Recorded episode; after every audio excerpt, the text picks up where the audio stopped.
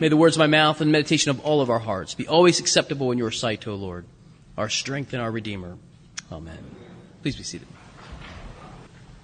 As I've been reading these words of St. Paul, I've been stuck on this idea of calling because he talks a lot about it, calling, and, and it, it transforms into my mind this the idea of, like I was saying last week, about um, the way that we use telephones. And another one that came in my idea in my mind this uh, week was caller ID.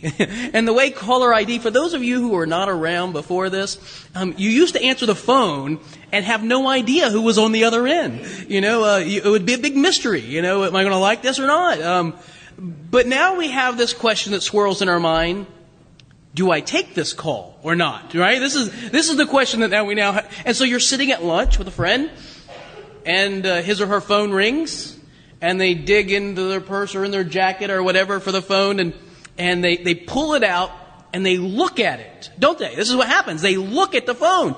Nobody answers a phone without looking at it. Nobody. They look at the phone and this is the moment when they're thinking, is the person on the other end of this telephone more important than the person I'm sharing this table with right now, right? This is the, this is the, that's what they're thinking. In case you're wondering, I'm going to let you in on it. That's what's going through the head right now, right? And the, criterion is this, oh, it's, it's just the PTA. They want me to run the auction, you know. They'll, they'll leave a message. They'll call back, you know, or, um, you know, it's, uh, it's an 800 number. They're trying to sell me something. They'll, they'll call back or whatever. Um, it's my priest, I, whatever, you know, let him go. He'll call back. Uh, better not happen. Um, but, uh, you know, these are the things we do. Which calls do you take? Oh, it's my son. It's my daughter. I, I'm sorry. You'll have to give me just a moment. I need to answer this. And your friend understands that. Um, of course, it's your child, you know, especially if it's a child child or an adolescent. I mean, that is wrought with precariousness, right? So uh, anything could be going on. You have to answer that call. Of course you do. And they, they wait. Um, oh, it's, it's my boss. Well, of course, you know, you have to take that call, right? Your livelihood depends on it. So, yes, of course, our, our tacos will wait five minutes while, you go and answer that phone call. Um, it's, it's not that they necessarily outrank you in terms of affinity right? Nobody likes their boss more than they like their friends, but their, their family depends on it. They like feeding their families, and so, yes, they, they take that call. I, I was reading the other day that a couple years ago, um, some nuns in, in Spain, these Spanish nuns at a convent on New Year's Eve, were in a chapel praying when the Pope picked up the phone and just gave them a surprise phone call. Now, presumably, they couldn't hear the call, they couldn't hear the phone ringing, or presumably, if they had heard the phone ringing, they wouldn't have interrupted their prayer to go answer it. But the Pope calls and so he leaves a message on the voicemail. And he says, what would a group of nuns be doing on New Year's Eve that they couldn't pick up a phone? You know, this is what he says, sort of a joke to them. And, and then he leaves this pleasant message, you know, wishing them a, a happy new year and, and so on. And, I guess that the, the, the Pope, this Pope, Pope Francis is, is kind of known for cold calling that he does this quite a bit. Uh, he's reading the newspaper about a year ago, and he read about this Italian woman who said that she felt that she was pressured into having an abortion and that she regretted it and whatever, and it was in some news story. So the Pope finds her phone number and he calls her. He calls this, you know, regular person, you know, out of the blue, and, and he calls just to give her comfort and, and absolution. Um, I think that perhaps that probably did alleviate some of her her guilt and the struggle that she had. He called the Foley family in New Hampshire when their son James had been beheaded by ISIS to comfort them.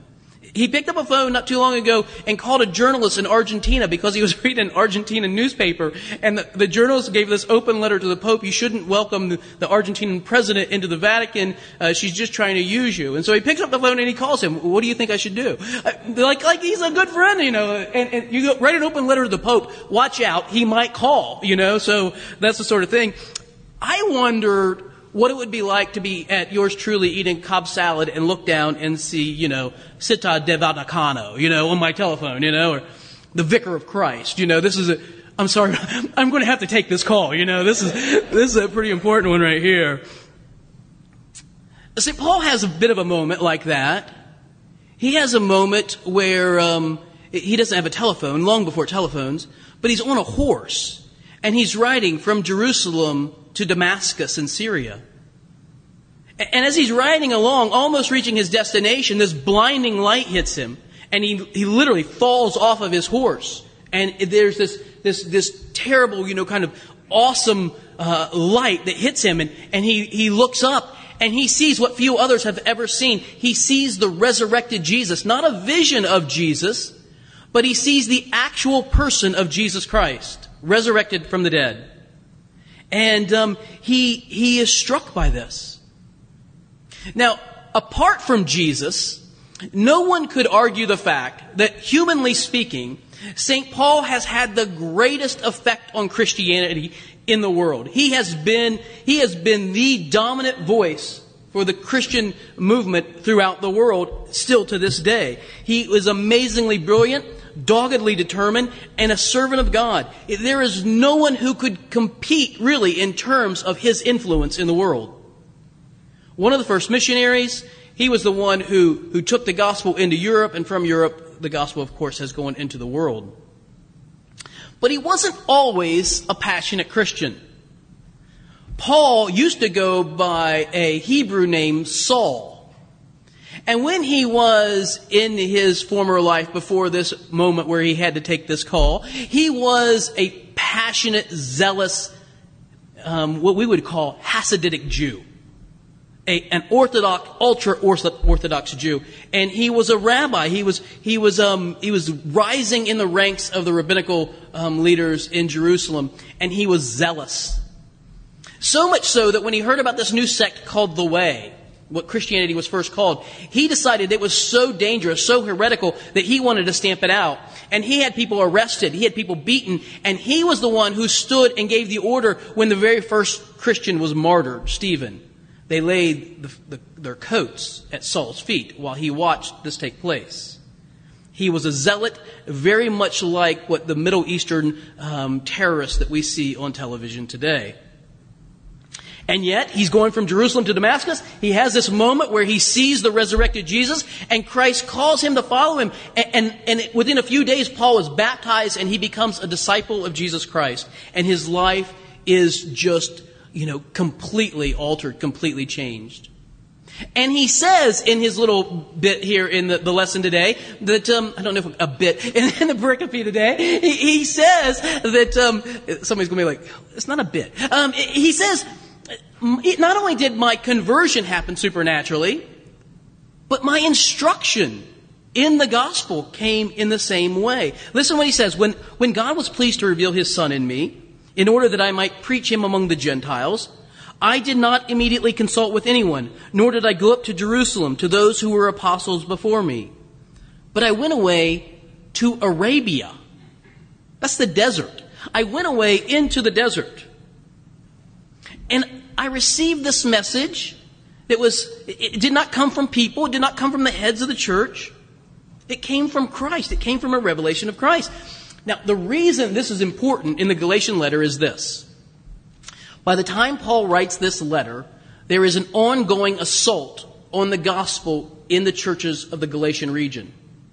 I mentioned last week that, that Paul had planted these churches in Asia Minor, what we would call Turkey today. He planted these churches in this area. He stayed with them for a number of years. They were completely um, devoid of any knowledge of Judaism or Christianity. And, Paul preaches to them. They become Christian. He has this fledgling group of churches in the area. He stays there for uh, some time and then leaves. And when he leaves, some other men come from Jerusalem and they come and say, We're glad that you guys are Christians. We're Christians too. Turns out Paul hasn't given you the whole message, though. There's more to being a Christian than simply believing in Jesus. Uh, you know you have to keep this kosher diet. You have to watch these particular observance of these certain days. Men have to be circumcised. This is what it means. You have to add this to your faith and Paul is very upset about this. The reason he writes this letter, the reason that the Galatian letter exists in your Bible today is because Paul is so opposed to this message. He sees this message as contrary to his, as opposite. And he sees these preachers as people who are trying to discredit him, and he wants to set back in order. Why is it that you believe what I preach? In other words, you have a choice. You can take this gospel that they're giving you, which he says is not really a gospel at all, this message of, of belief in Christ plus the Old Testament uh, ceremonial law, or you can take this gospel of freedom. But you can't have them both. It's one or the other. Now remember, Paul is a scholar. He's a scholar. He grew up in Tarsus with a great university. He's, he's been a, a, a, um, a solid Jew from his birth. He understands the scriptures like no one else. It would have been the easiest thing in the world for him to say, okay, we can do this, you know. What, what harm can come? Let's just embrace this little bit of, you know, ceremony and things like, what's the big deal? Listen to what he says. I would have you know, brothers, that my the gospel that was preached by me is not man's gospel, nor did I receive it from any man, nor was I taught it. But I received it through a revelation, an apocalypsis of Jesus Christ. It was three negatives, not of human origin, not given by anyone. No one gave him this, nor was it taught by anyone. There's no teacher that came to teach him, but it came through a revelation of Jesus Christ. Here's the fact. This is either true or it's not. You follow? Paul either did receive the gospel from God directly as a revelation from Jesus. He either did or he did not. He is either telling them the truth or he is delusional. He is either telling them the truth or he's egotistical. He's self-aggrandizing. The dilemma is this, either you accept my credentials and my message or you do not. But you cannot have it both ways. In a lot of ways, I think we are more fortunate than the Galatian Christians. We come along so much later. We have, we have all this, all this, this story. We, we know that Paul's argument wins the day. It's always great, you know, when you're watching a mystery and you know the answer before anybody else does, right? You know what's going to happen. Maybe you've been to see, you know, the mousetrap in London and you go back with friends later and you know who did it. Don't ask me because I'm not going to tell you. You know, you, you have this, I know. We know. We know Paul wins the day. We know that Paul's gospel does in fact um, jive with Matthew, Mark, Luke, and John, with, with the letters of Peter and, and James and Jude. We, we know that Paul tells the Galatians the truth. And if somebody showed up here and said, well, you know, you guys got to keep kosher. no more bacon for breakfast. You know, if they said that to us, we would say, I'm sorry. We've got, we've got Galatians right here. You can, you can read it. It's, you're 2,000 years too late. Uh, we would, we, we have that advantage, don't we? But in other ways, I think we're very much like the Galatian Christians. Um, in a, in a sad and, and kind of dangerous sort of way. Despite having access to the entire Bible, um, the church as a whole is broadly illiterate of what's inside of it, broadly ignorant of what the message of the Bible really is. I read that between 1815 and 2015, so in the last 200 years, 5 billion, that's billion with a B, 5 billion copies of the Bible have been sold and distributed. Five billion. That's almost one for every person on the planet. The Bible has been translated into 349 languages in its entirety, and more than 2,100 languages have at least one book of the Bible translated into their language. It is by far the world's best selling book. And yet think about how many of them collect dust in our homes. Think about how many of them go unread and untouched. And for this reason, we are exposed to charlatans and cheats, to ill-informed and misguided teachers, to false gospels. We are exposed to false gospels. I don't, I, I just thought of a few examples, and these were just like top of my head. Jim Jones in, the 70s in Guyana, in, in, South America. Young people wouldn't know this, but this preacher led, um, led hundreds of people to a, a colony. It was going to be a great Christian colony in South America. And before it was over, when somebody came to expose him, led a mass murder suicide. 915 people, including hundreds of children, drank cyanide poisoning and died in a single day. Entire colony wiped out. David Koresh, Waco, Texas. 77 Branch Davidians killed in a fiery inferno. in a standoff against um, the, uh, the U.S. government. Heaven's Gate. I don't know if you remember this one. They, 39 people commit suicide because they're going to they're going to commit suicide and their souls are going to come up aboard and jump aboard a spaceship that's trailing at the end of the Hale-Bopp comet. I'm not kidding you. People believe this and took their own lives. Two score of them almost. And that's just the tip of the iceberg, right? Not all uh, heresies end in suicide or murder, all kinds of other things that have happened in people's lives.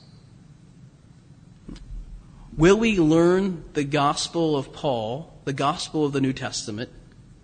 Will we let it guide our lives and guard our lives, or will we not? Because there are always new false gospels, aren't there? There are always new false teachers out there. If Paul's gospel is the gospel of God, then it has authority over me. It, has a message to speak to me. And I have to bend my ear in my life to listen to it. I don't know about you, but I think it would be really cool to look down sometime on my telephone and see the White House. I mean, wouldn't that be awesome? I don't know how they get people's numbers, but they seem to get everybody's number. You know, like, you hear you, you have the president calling or Città del Vaticano, you know. Pope is on the other end of the line. You know, you gotta take this call. I also thought, like, maybe Bob De Niro, you know? Robert De Niro is gonna call. You look down and said Robert De Niro, you'd be like, that can't be the Robert De Niro, you know? Or, or Clint Eastwood. I mean, you would look up from your Cobb salad then and say, I'm sorry, but Dirty Harry's on the other line. I've got to take this call right now, right? I've Gotta find out what this is all about. Uh, Eugene Peterson, do you know this name? Eugene Peterson translated the Bible. Um, he was a pastor of a church for 27 years in Bel Air, Maryland. And while he was there, he translated the Bible into this idiomatic uh, translation. It's, um, it's very good. It's called The Message. Um, and, he translates this for his parishioners so that they would understand not just the, the words of the Bible, but sort of the, the, the message of the Bible, the, the, the kind of, uh, you know, the feel, the soul of it. So in, in you know church nerd circles that I run Peterson is a pretty big deal. But in terms of most of the world, he's not a very big deal. You know, most people wouldn't know him. But the story goes like this: that um, that one day Eugene Peterson is in Montana working on translating Isaiah for the message, and so he's he's deep into this, and he he's um, he's working on a, a deadline, and and he gets a call from Bono of U2 Okay, uh, if you don't know Peterson, maybe you know Bono. If you don't know either of them, we'll talk later. You need to get caught up. Um, and so uh, Bono from U2 calls, and he wants him to come to Chicago and be with the band and to meet them and to pray with them. I saw an interview where uh, an interviewer is asking Eugene Peterson about this, and he says, you know, did this really happen? He said, well, yeah, it actually did happen. And the interviewer said, and what I understand is that you turned them down that you didn't go to Chicago, even though they were going to send a jet to pick you up and um, and bring you back to Montana. You didn't leave. You t- you turned them down. And Peterson said, "Well, you know, I was I'm up against a deadline, a publishing deadline, and and uh, you know, I had a lot going on, and I just didn't have time to stop and fly to Chicago from there." And, and the interviewer said, but it was Bono, you know. This, you, this is U2. These guys are like legitimate rock stars, not just like metaphoric rock stars. They're really rock stars. You, how could you not go? It was Bono. And Peterson said, it was Isaiah. Yeah. I got to take this call. Which call is it? Which one do we answer? Which one really speaks to us? In the name of the Father, and the Son, and the Holy Spirit.